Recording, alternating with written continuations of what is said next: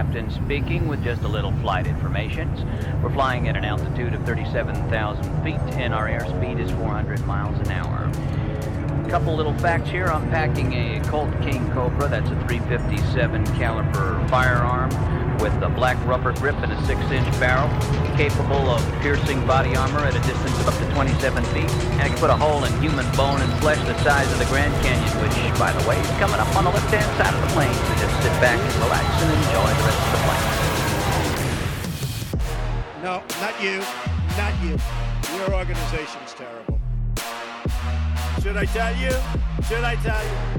Oh, you're Boy Scouts, but you know life. You know life. You know I'm totally off script right now.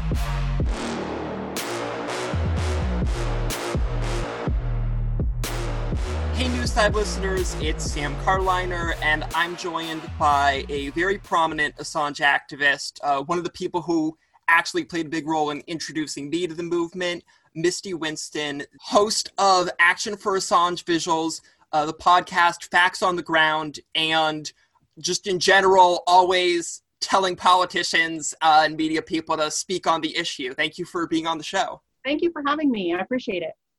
Yeah, of course. And uh, I do actually really want to shout out uh, all your work with Facts on the Ground because it was the episode that you and also uh, your co host is very great, Jesse, did with uh, Taylor Hudak and Mohammed Al Masri. Yeah. Yeah, where it really, I think, clicked for me. Like I had sort of been here and there supporting Assange, but that was the episode where I was like, oh no, we this absolutely should have as much focus as possible. Well, those are two of some of the best independent journalists covering um, the Assange saga, I guess, as you might want to call it. Um, but yeah, I think that most people in general, when they hear about what's actually happening, uh, it's kind of a no brainer. Uh, it really is just a, a crazy situation where, you know, human rights are being violated and um, you know we're losing our civil liberties and you know it's it's this crazy it's we were just talking about this the other day. It's really surreal that this kind this this critical of a issue and court case is going on right now in real time and nobody's talking about it. Um so yeah it's that that was one of my favorite episodes. Those are i mean two of the best um people covering the case right now. So yeah I, I mean thank you though. That's that's cool when you get to hear that something that you did made somebody look into it you know a little bit a little bit more and like you know have an open mind about it Yeah, absolutely. I, I've had a few people do that with me, and I always feel like imposter syndrome because I'm I'm new. Um, i uh, still get that too don't worry you're gonna Yeah. I, I mean maybe it's just me but i still i mean it's crazy well, I am interested because I, as I said, I've been following your work for a bit, but uh, so clearly you've been doing this longer than me. But when exactly did you uh, get very invested in advocating uh, for Assange and other press freedom issues? Um, honestly, I uh, have. I, I mean, I've known about WikiLeaks and been a supporter for a long time. Um, really, since the collateral murder video was first released, that's kind of the first time that they caught my attention. Um, so, but I was never really heavily involved. Like, I supported them, I donated, I bought merch, um, you know, that kind of stuff. But I wasn't like super involved in the advocacy of Julian Assange or WikiLeaks or any of that stuff. Um, I've always kind of been involved in activism on some level. Um, I did a, more mutual aid stuff, you know, kind of in my early teens and 20s. Um, I've kind of gotten more into like activism on the ground or, you know, whatever lately. Um, but yeah, so, you know, I'd always kind of been a supporter, but then, um, you know, the Unity for J vigils um, that Suzie Dawson did for a long time. Um, I watched all of those. They were great. Um, you know, and then when those ended, I was super, um, you know, worried that, that that the Julian Assange situation was going to start getting even more overlooked than it was. I mean, that was one of the very few sources that had consistent and reliable information on what was happening. And so when I saw on Twitter that there were people who were going to try to kind of pick up where Unity for J left off and continue that, I was super excited. And that ended up being Taylor Hudak and Andrew Smith. Um, so they're two of the co-founders of the Action for Assange uh, vigils and just organization. I mean, it started as just a vigil, but they're doing so much more than that now. Um, so yeah, I actually met them. Uh, they, you know, I started following them. I was, one, I think, one of their first followers for the Action for Assange group. Um, but then I heard that they were, I was going to the Jimmy Dore show uh, in Chicago, and I heard that they were going to be there handing out, you know, wristbands and, you know, kind of holding like sort of a semi protest outside of uh, the Jimmy uh, Dore venue. And so, um, to clarify, not not protesting Jimmy Dore, right? No, no, no. no. Yeah, see, I know he supports. Protesting, like, um, uh, you know, what was happening to Chelsea Manning at the time and Julian Assange, and just, you know, just kind of not really a protest, but more of like a um, awareness. Uh, I don't know, an awareness rally or something to that. You know, it's a bunch of Jimmy Dore people. So you know, we were all holding signs while we were waiting in line, whatever. Um, so yeah, uh, I met Taylor and Andrew when they were there doing that. Um, I was I told them I was super excited that they were you know picking up where Unity for J left off. Um, and they you know they sat behind me at the show. They were talking to me. They kept asking me if I would come on the vigil and I honestly this this kind of stuff is weird for me, like doing interviews and I'm very like socially awkward and I ramble and I'm you know loud and I you know rant and all this stuff. Um, so I was never super interested in doing it, but they kept asking me at the Jimmy Dore show, and frankly, I was a little drunk, and so I was like, "Yes, I'll totally do that. When we get back, I'll totally come on your show." And um, you know, then they held me to it. so um, I'd say that's when I got really involved um, more publicly, um, kind of more out there. Uh, they I, they had me on their show, um, and then you know they asked to have me back, and then uh, you know one of the hosts that they had uh, moved on to something else, and so they needed a, you know an occasional co-host. So they asked me to do it, and it just kind of snowballed from there. So that's kind of when I got super involved. I would say probably about a year and a half ago um, two years ago maybe because I was kind of involved heavily before that. But um, uh, yeah, so that's kind of where it all started, I guess. Mm-hmm. Well, I, I, will say rambling is great for podcasts. Um, I'm a the, rambler. Terrible. You have to no, po- no. It like that's why I like podcasting and not. I mean, there's a million reasons I don't like cable, but podcasting I like the rambling. It's it's the real shit. Um, so I guess um, so that's that is definitely a cool start story. And then um, since you have now been talking to a lot of different people, I know you had an exchange with Paula Jean. Um, uh, I guess what, as you've been, because a lot of people get beaten down, I'm in a weird place where I'm new, and I, part of why it took me so long to really commit myself to this is when I originally started, no one was interested. And this was in a journalism school, a journalism community that beats you down. So I'm in a weird place where I'm very optimistic because this is the first time where I'm starting to talk to people um, who care about the issue. But as someone who has been uh, longer with Assange activism, where where would you say you are right now watching the trial and the response or lack thereof? um, just in terms of you know do how optimistic do i feel about julian's situation? Or do you mean like the, the coverage and the reaction that i get from trying to get people to talk about it? Is that which one do you mean? Um i guess just just in general uh what what comes to mind when you think of the state of where we are with working for press freedom oh um i want i i'm a kind of a natural cynic um, so, and, and, you know, kind of a little pessimistic maybe.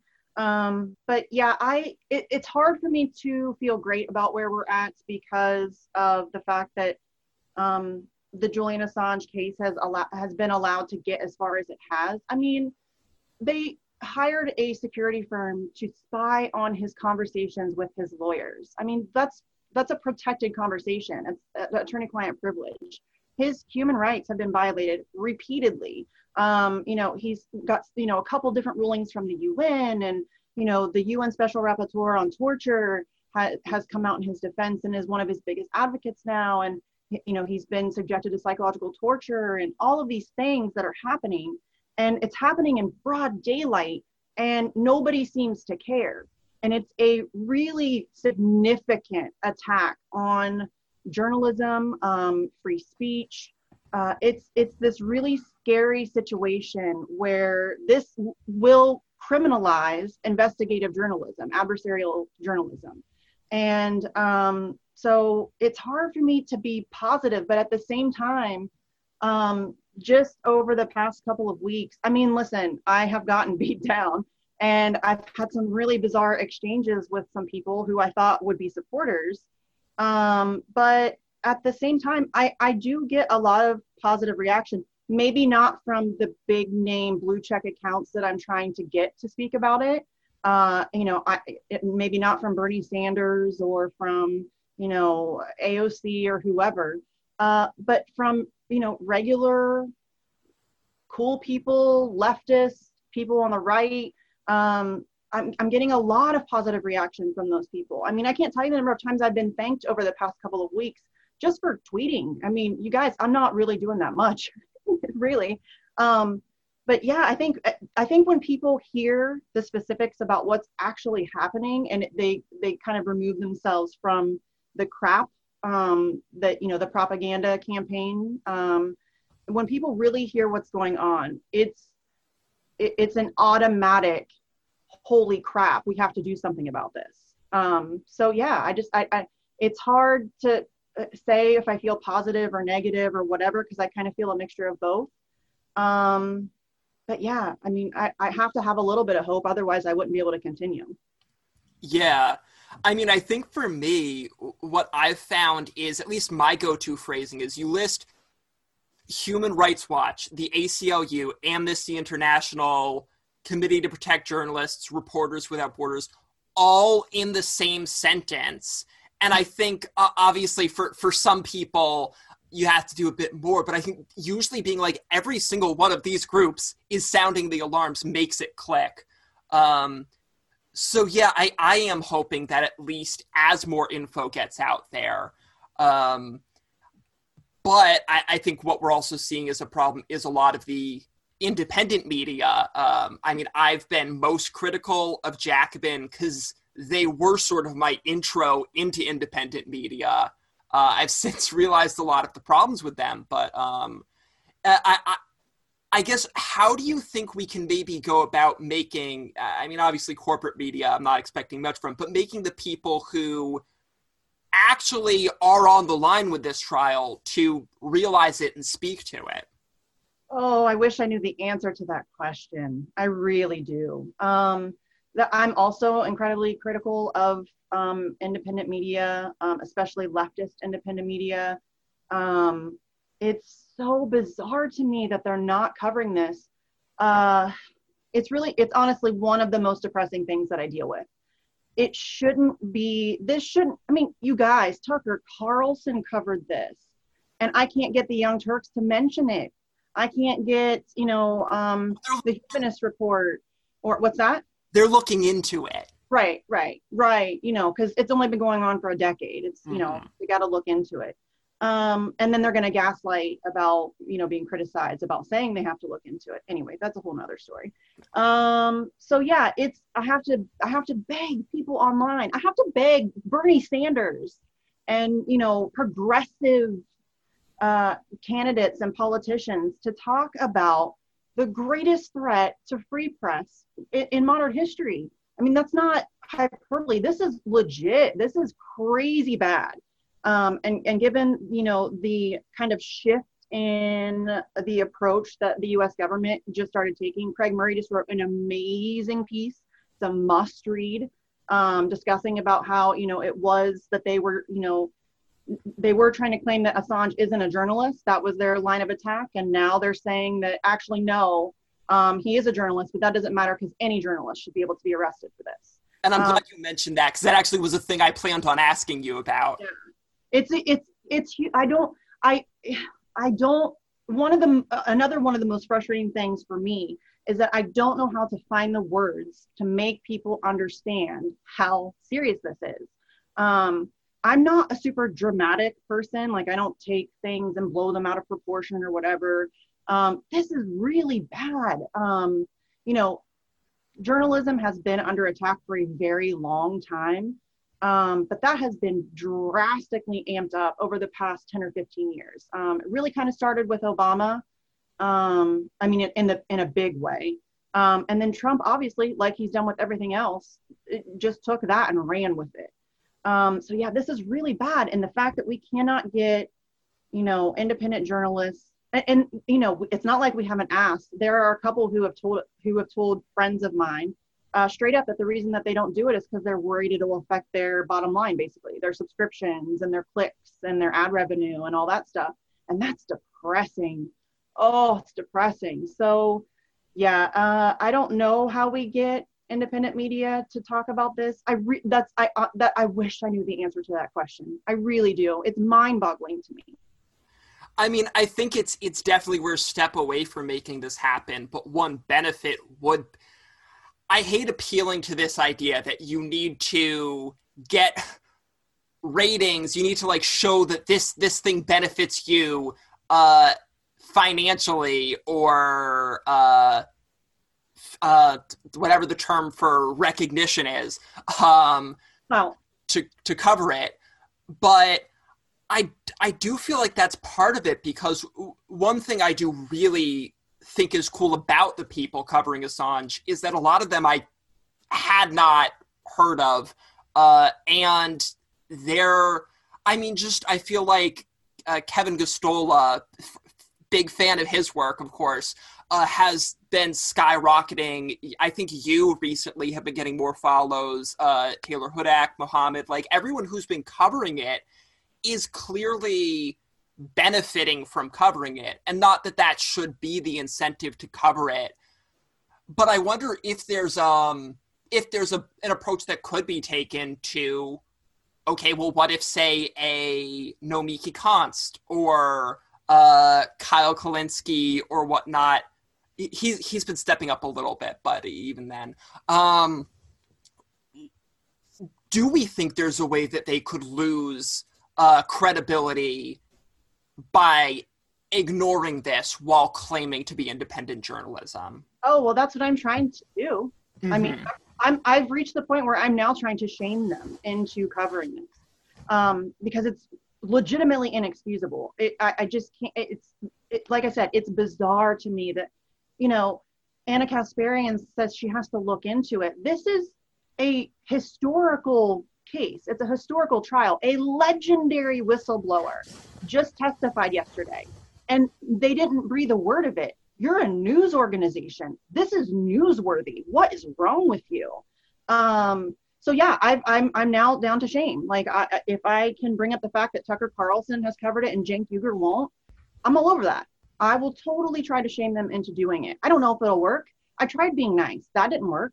So, I mean, at some point, I, people are going to have to start holding their favorite content creators and independent news organizations accountable.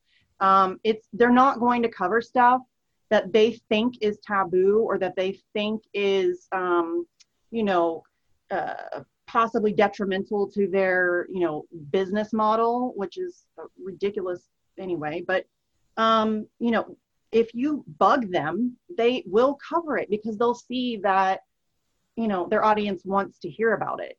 Um, so you know it, it's going to be up to their viewership to really put pressure on them. I think i think that's probably the most effective way to go about it. Me shaming them they don't care about me. Let's be real. Um, not that they should.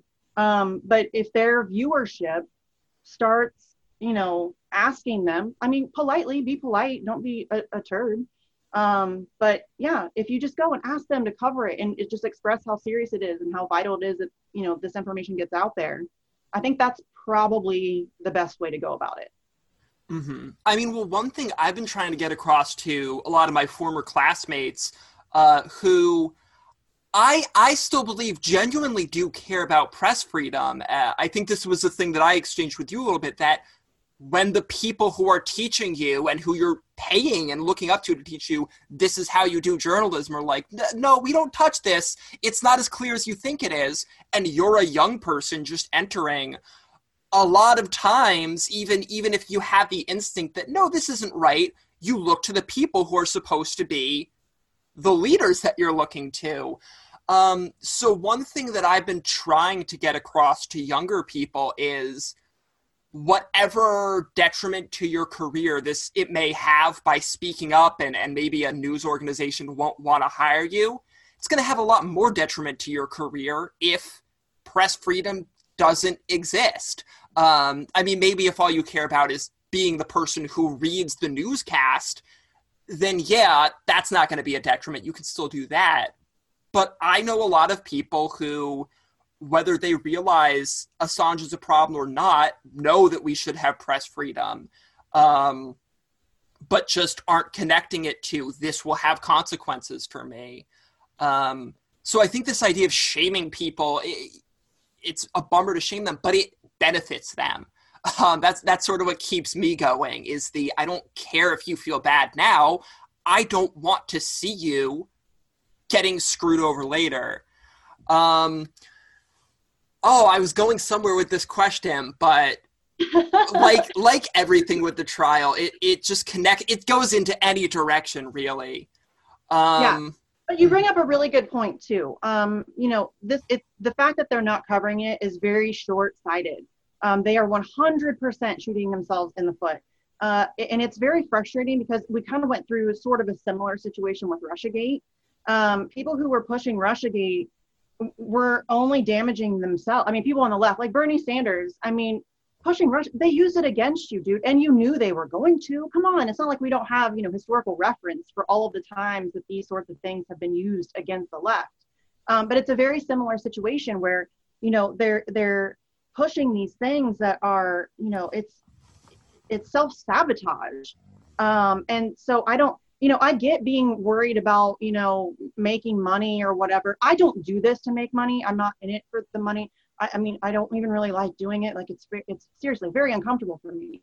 Um, you know, which is why I ramble because I get nervous. But yeah, I just, it, it, we need people to not be so worried about clout chasing and more worried about talking about things that need to be talked about.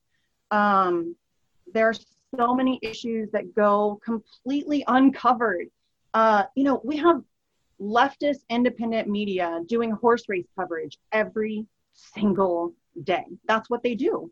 Um, it's, you know, what did Donald Trump tweet and, you know, what shoes did Kamala Harris wear and, you know, what dumb thing did Joe Biden say? And basically, it's the whole, um, you know, kind of their whole shtick is, you know, here's something that a mainstream media outlet said today, and now we're going to make fun of it.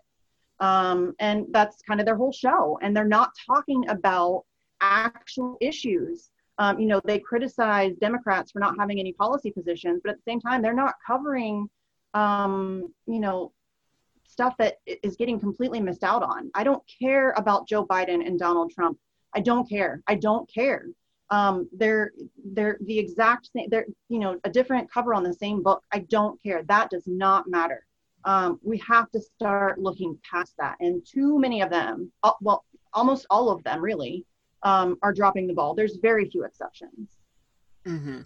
I wonder, do you think it's, how much of it do you think is ill intentions and how much do you think is naive? Because I, I, don't want to speak for you, but I, I do think an impression I get from you and also quite a few other Assange supporters is that these people are dishonest. And I think there's definitely a case for that. I typically tend to be overly trusting. But I think uh, at least. Hmm? You'll learn.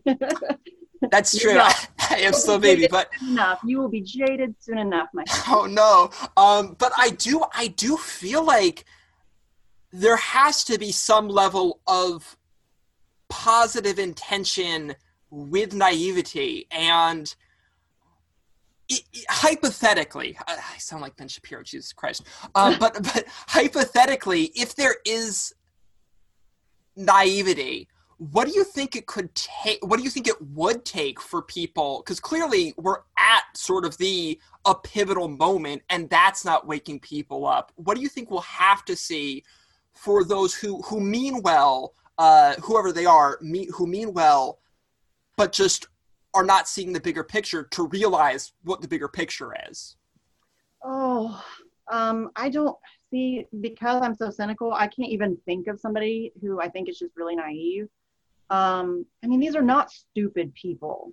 Um, you know, it's really difficult for me to imagine that they're incapable of grasping the severity of it. And you may be right. There may be, and I don't even know if I would necessarily call it, you know, being naive.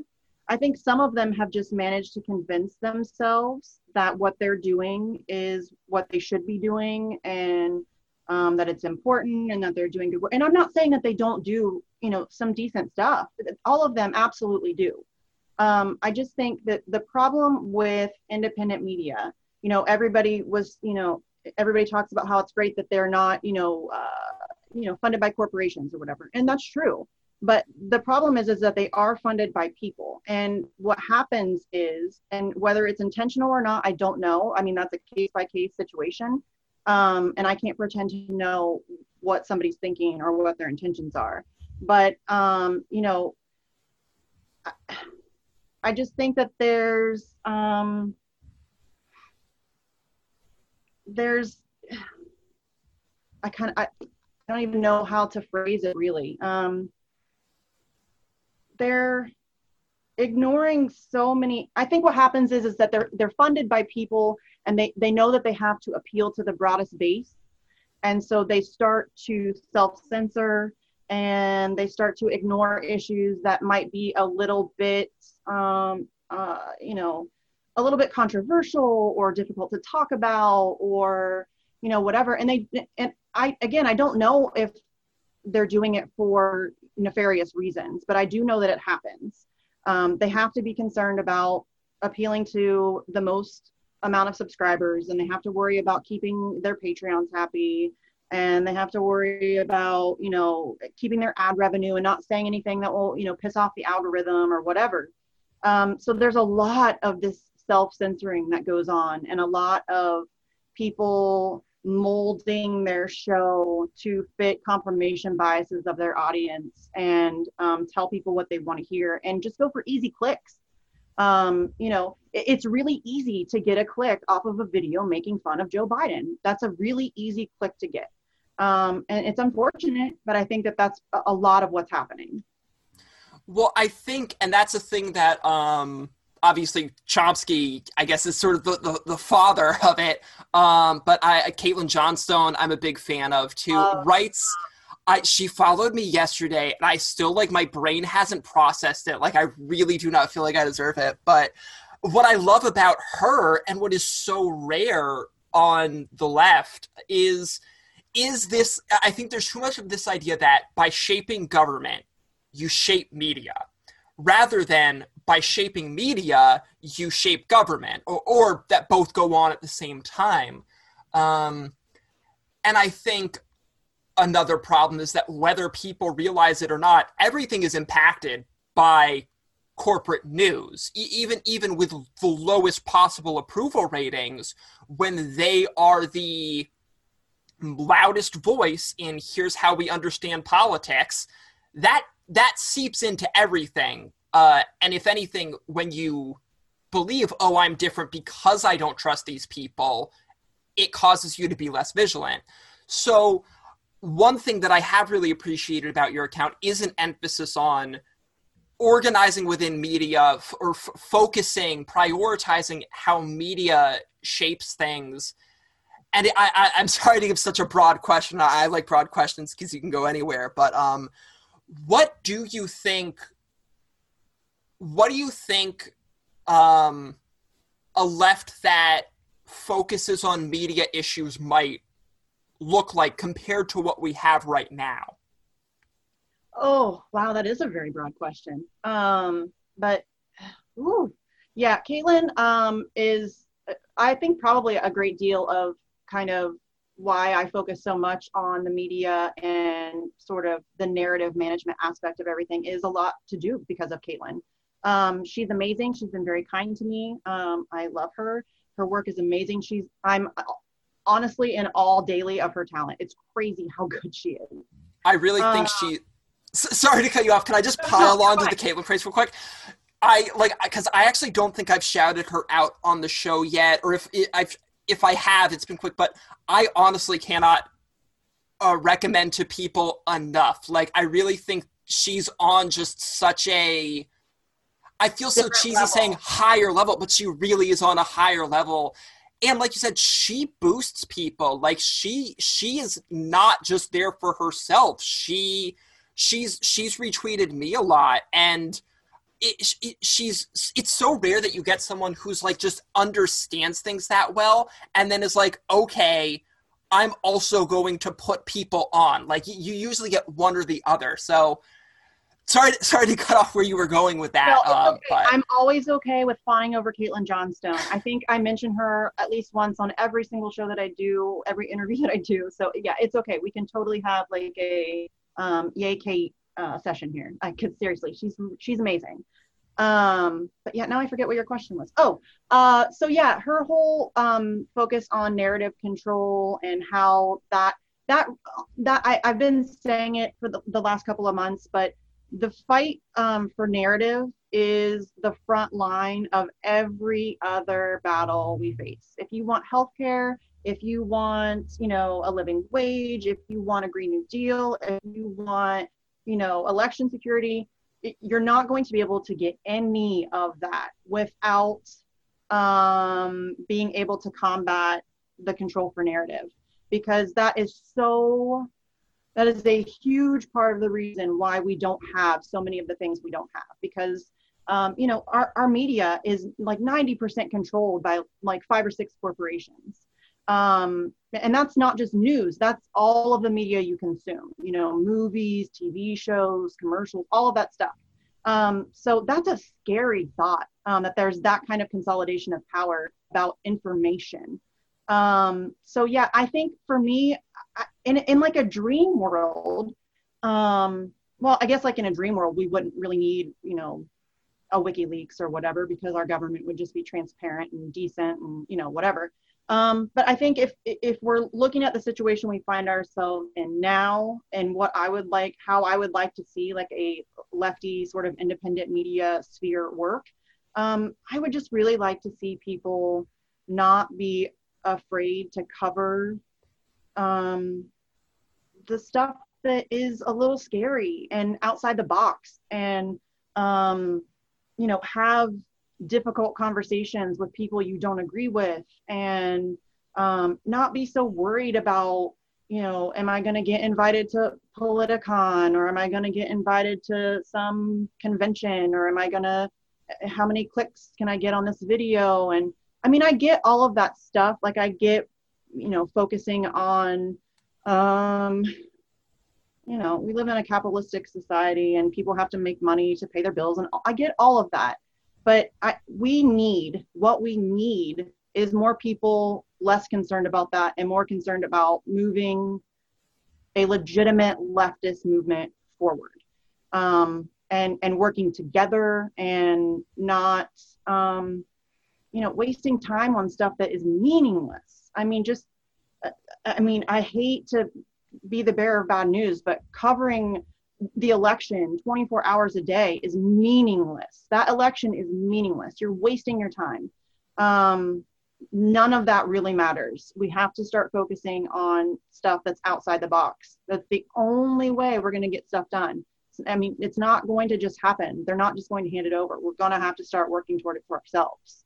Um, so yeah, I think that would be uh, that's that's all I really want is just I mean, I'm not asking for, you know, a Kyle Kulinski to spend every minute of his show on Julian Assange, but I shouldn't have to beg for him to make a seven minute video. Um, you know, I shouldn't have to, I shouldn't have to beg the Young Turks to cover it. I shouldn't have to, those are things I shouldn't have to be doing. These people are supposed to be on our side. Um, so yeah, it would be cool if we could just get more people focused on covering things that need to be covered instead of just constantly worried about clout. I mean, if that makes sense. Yeah, no, definitely. I mean, it's also not hard.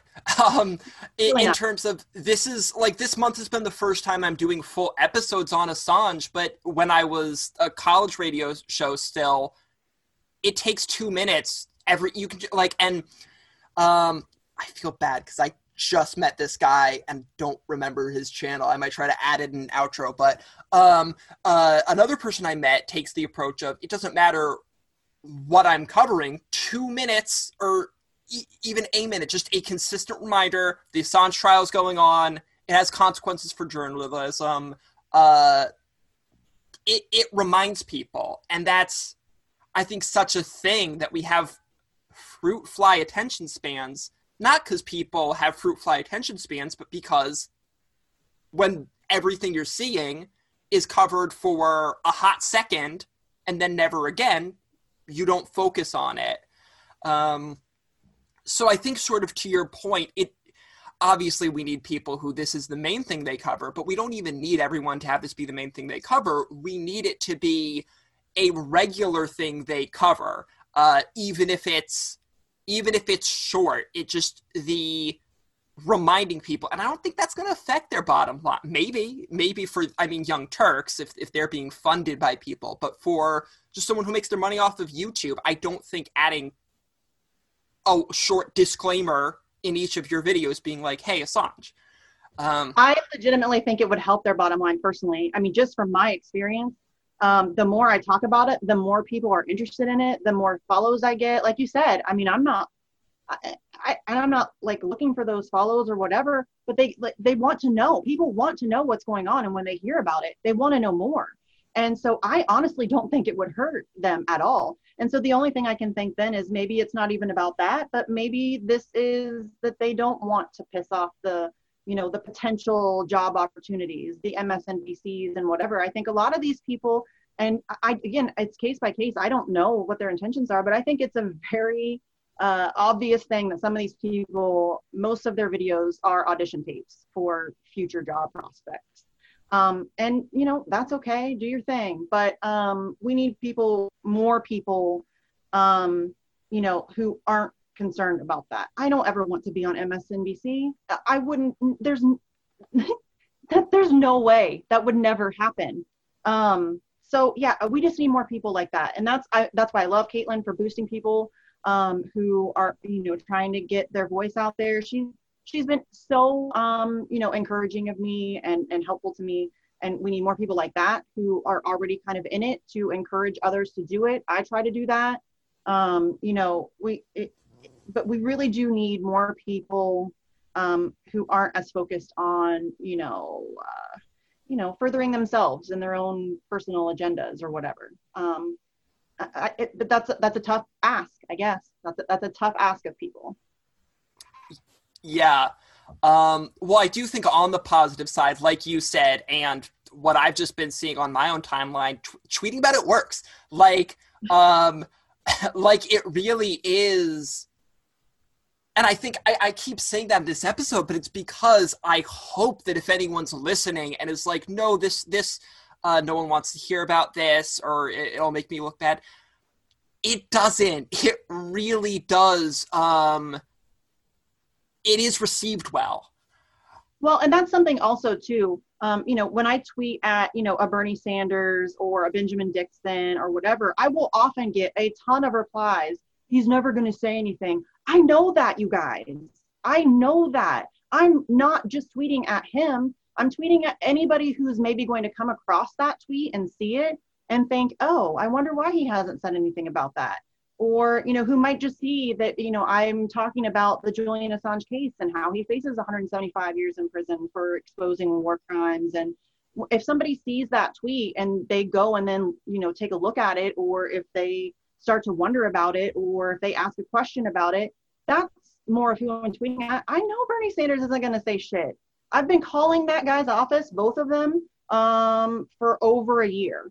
I've been tweeting at him for a very long time. I have been sending emails for a very long time. I know he's not going to say anything. I'm not an idiot, but you it, putting it out there gets eyes on it. And um, if I can use the fact that a lot of people will be looking at his name and his timeline and stuff, absolutely. I mean, I, I mean, I've started now using hashtags that are trending that have absolutely nothing to do with Julian Assange, but I'll put them in my tweets because it gets eyes on it. Um, you have to get creative.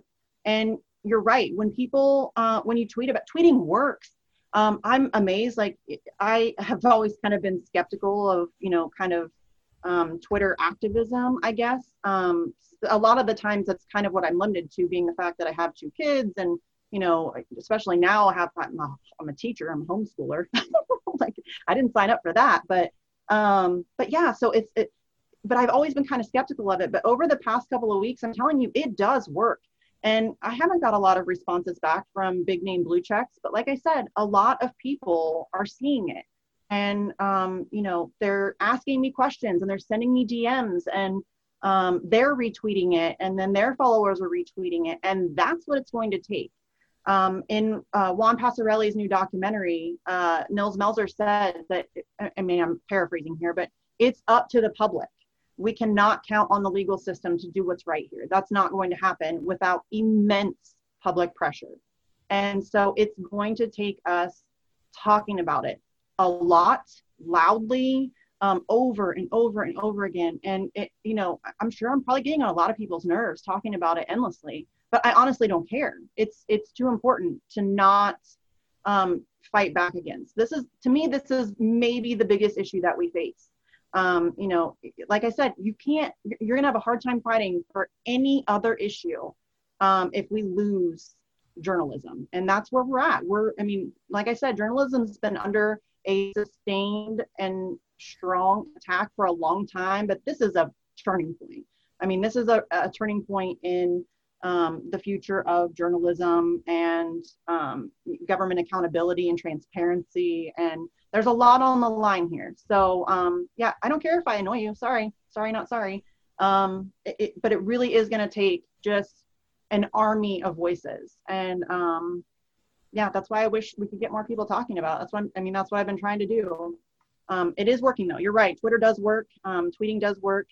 You just have to be creative and annoying, really. Yeah. Um, and yeah, no. Uh, uh, I guess we'll see. But I'm I'm still in the overly optimistic phase. I th- I think I might be one of the most optimistic people on the left, which we'll see how long. I think it'll last, no, knowing me, but it, we'll see if it works out well to be yeah. optimistic. We are polar opposites because I am incredibly pessimistic. I get a lot of crap for that. Um, but I, it's it's really difficult for me to look around and see the situation in which in which we find ourselves and not be pessimistic.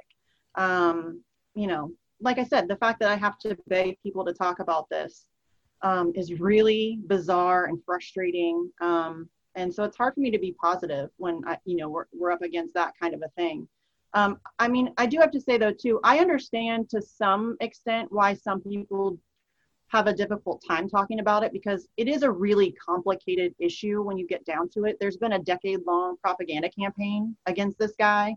Um, there are a lot of smears to combat. Um, I held out because of the, for a while, because of the sexual assault one, which it was explained the the first guest we ever had on the show, uh, Jim Kavanaugh. I want to shout him out because he was the first person I actually got on to really talk about Assange. He did a great job at explaining and debunking the sexual assault smear, and it it, it, it is, and he said this at the time. It worked, and that's why they used it because it's effective.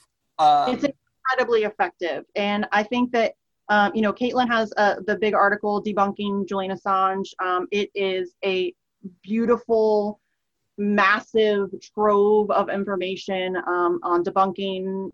You know, I w- I won't say all because I'm sure she missed one or two, but a vast majority of the smears that have been leveled against Julian Assange over the years. And she does a great job in there on um, talking about the sexual assault charges. But that is a really effective way to smear somebody it's very difficult to fight back against that. Um, you know, especially, especially on the left. Well, and especially now with the whole after Me Too and you know, believe all survivors, which you know, gen- generally speaking, I support believing all survivors. But I think that a lot of people fail to recognize that this isn't just some dude. Um, this is a guy who has made very powerful enemies and uh, it's not outside the realm of possibilities that they are lying to make him look bad. And I get wanting to believe all survivors, but even in this situation, the survivors themselves never wanted to press charges or never claimed that he, you know, raped them or anything like that. Um, but nobody knows that, and, and that that again goes back to independent media not covering it. That's why a vast majority of the left is so ignorant about that specific issue because they won't even cover that. Um, and also, and, or, or so, sorry, um, I, as someone who was a child when all of that happened, trying to backtrack and find info that isn't just he was wanted for uh, rape. uh, or just like a, an oversimplification and no explanation whatsoever.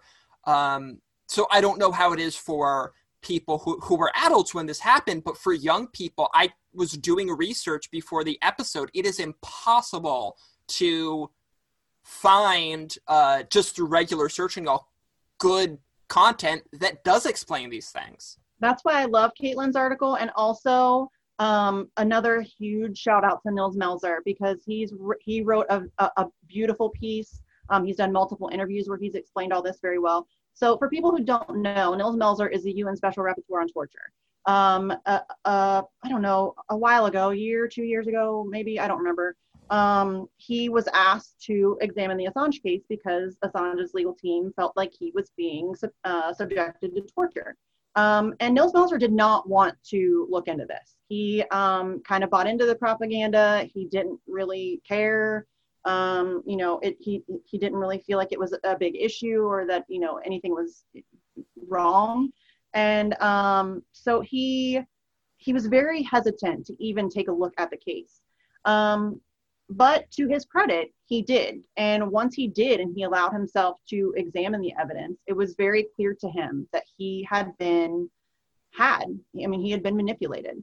And and he is very vocal about that now and admits to it. And he's one of my favorite people in the world. He he honestly is one of the people that gives me the most amount of hope because he um, you know kind of fell for the propaganda, but when he allowed himself to look at it, he changed his mind. And um, you know that's what rational thinking adults should do when presented with evidence that you know is in conflict with your current beliefs you should examine that and you know maybe rethink yourself um, that's an okay thing to do and he did that and i'm incredibly grateful to him for doing it um, and now he's one of you know our loudest advocates and greatest fighters um, so he's written a bunch of amazing stuff on the sexual assault case um, has done a very good job at sort of debunking that and discussing the details of. I mean, he's uh, he's Swedish, so he speaks fluent Swedish, obviously. Um, so he that was very instrumental. And he was able to go back and look at all of the police documents and all of that stuff, and and and really get a feel for how manipulated that situation really was. Um, so yeah, that's a difficult smear to combat, but it's definitely doable. Um, it, it's all about approach. And really, the biggest thing is just making sure that you understand yourself what happened. Um, and those are some great resources that you can go look at um, so that you can kind of inform yourself. Um, I get that it's a difficult case to talk about because it is so complex, but there are a lot of amazing resources out there where you can inform yourself and, you know, then start having honest conversations about what the reality of it is. Because what we see and mainstream media and what little we see it's all crap. It's all propaganda um, and misinformation and um, smoke and mirrors. And so yeah that that's that is the battle that we face is trying to combat the propaganda campaign and and try to you know re-educate people really yeah absolutely i we've touched on the general blob of ideas I've had in my head of things that I'd want to talk about. Um, I always like giving anyone an opportunity to say anything. I didn't uh, suggest if you have anything. Um, mm-hmm. And if um, not, just oh, sorry, sorry. No, go ahead. And and uh, so so say anything. And also, since I know you are very tapped into resources, uh, I know you've been tweeting a lot about them. But if there's any we haven't mentioned that you think deserve a specific shout out, um, please feel free to add those too. Yeah, okay. So um, I guess just kind of to tie it up, there's not really anything that I think that we haven't touched on that should be touched on. Um, I mean, all I can really say is that you don't have to be a full time Assange activist to make a difference. Um, I think a lot of times activism can feel sort of um, clubbish and um, you know clicky sometimes and that's not at all the case with the assange movement um, and it, it really can be as simple as just having a conversation with somebody in your life um, sending a tweet a retweet you know donating to an independent journalist who's covering the case um, or even contacting your favorite content creators and asking them to cover it um, so everybody can do something Um, so it, it, it, may seem insignificant and small, but it really is, like I said before, it really is going to come down to us having an immense amount of public pressure. Um, and so every little bit, every single tweet, every you know conversation you have with your aunt or your hairdresser or whoever, those things will make a difference. I mean, we we need to have that sort of collective effort.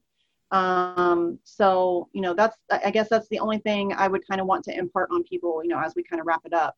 Um, as far as sources that I, we haven't mentioned, um, I'll forget probably a lot of people, and I hate when people ask me to do lists because I always forget. You don't have to. Then it's absolutely fine. No they, no, they need to be shouted out, but it, it's inevitable. I always forget somebody amazing, and then I hate myself for it.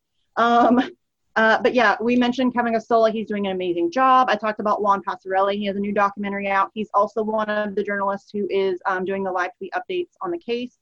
Um, Mohammed Elmaazi, we mentioned, Taylor Hudak.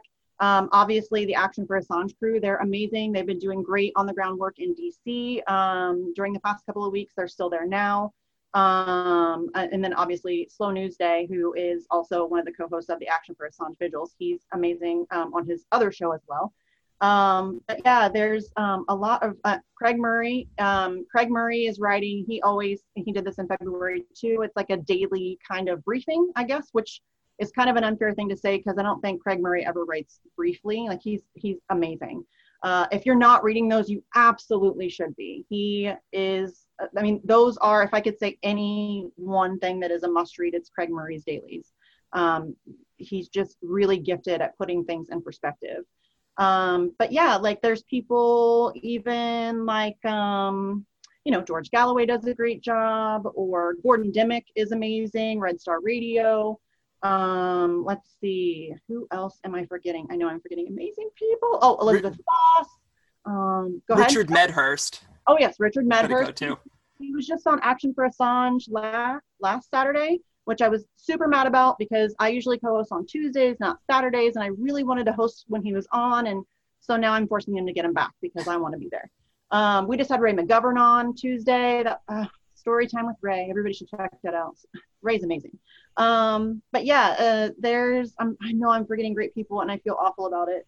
Uh, I mean, if it makes you feel better, I do think, uh, like I said, one of the coolest things about those who are covering it is that you follow any of them, and at, eventually they will just share with you the other people who are like. It really does feel like a. Oh, yeah. It's everyone um, is lifting everyone because yeah. we need to, but it, it is really. It is a. Awesome this is a seriously, I said it earlier. There's no like clubbishness. This is a team. Like we are a team. Uh, you know, Christine Assange calls us Team Assange.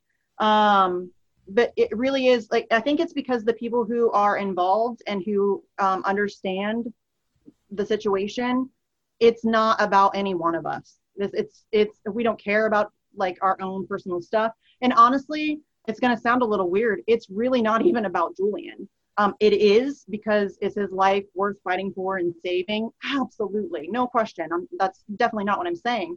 But it really is so much bigger than that. Um, so yeah, it's. I think I think that's kind of the mentality that we all have is that it's not it's not about any one of us or any of our own crap or egos. Um, it, I think it's, it's the slogan "We are all Assange" because yeah. it, it, could be any single any single journalist who wants to cover thing could be, and um, and not even just journalists. They can label anybody a journalist and they can say that you you know violated violated the espionage act and arrest you um, and throw you in a super prison. Um, so it really is. It's not just journalists or people who are in this kind of world of you know online streaming or you know podcasts or any of that stuff. It really is all of us literally all of us. Um, so uh, you know there i think that that's probably my favorite thing about being involved in the Assange case is that it really is kind of like this family team mentality and effort. And I mean, we fight and bicker and all that stuff, but when it comes down to it, it's um, it, it really is about the the the greater good, the higher purpose, you know. Um, so yeah, there's a, if anybody wants sources, I'll just say go to my Twitter. Um, I have. Yeah, uh, please plug that. That was my last question. Yeah, go to and my plug Twitter. your other work too. Yeah, I go to my Twitter. I I tweet these people out all the time. Seriously, I'm a tweeting machine right now. Um, you know, I, I tweeted a fair amount before the Assange trial started back up, but good God, that's I feel like that's all I do right now. Um, but yeah, just go to my Twitter. There's, uh, you know, uh, Suzie Dawson's created like a list, you know, on your Twitter. Um, if you want to check that out, she has like a, a, a, list compiled of all of the journalists who are covering the Casey uh, video link. Um, so yeah, just go, my, my Twitter is um, at sarcasm stardust. Um, and yeah, I've got all kinds of resources and actions and, um, you know, uh, threat tweets to threads of you know the, the, the journalists that are covering it and all of these things. I mean you can find all that stuff there. And not just my twitter. There's plenty of other people who are doing the same thing. Um, but yeah you can check out the action for assange vigils. Um, they generally live stream on tuesdays and saturdays. Right now it's a little kind of um, up in the air because you know like andrew's waking up at four in the morning to cover because it's in london. So he's waking up at like four in the morning to cover um, uh, you know, as it's happening, the live tweets that are happening because nobody else is doing it. So Andrew does it. Um, but yeah, check out the Action for Assange live stream. Um, you can check out Facts on the Ground. I have a couple different, like you said, I have the one with Taylor and Mo, and um, we also interviewed Juan Passarelli about the documentary that I mentioned earlier.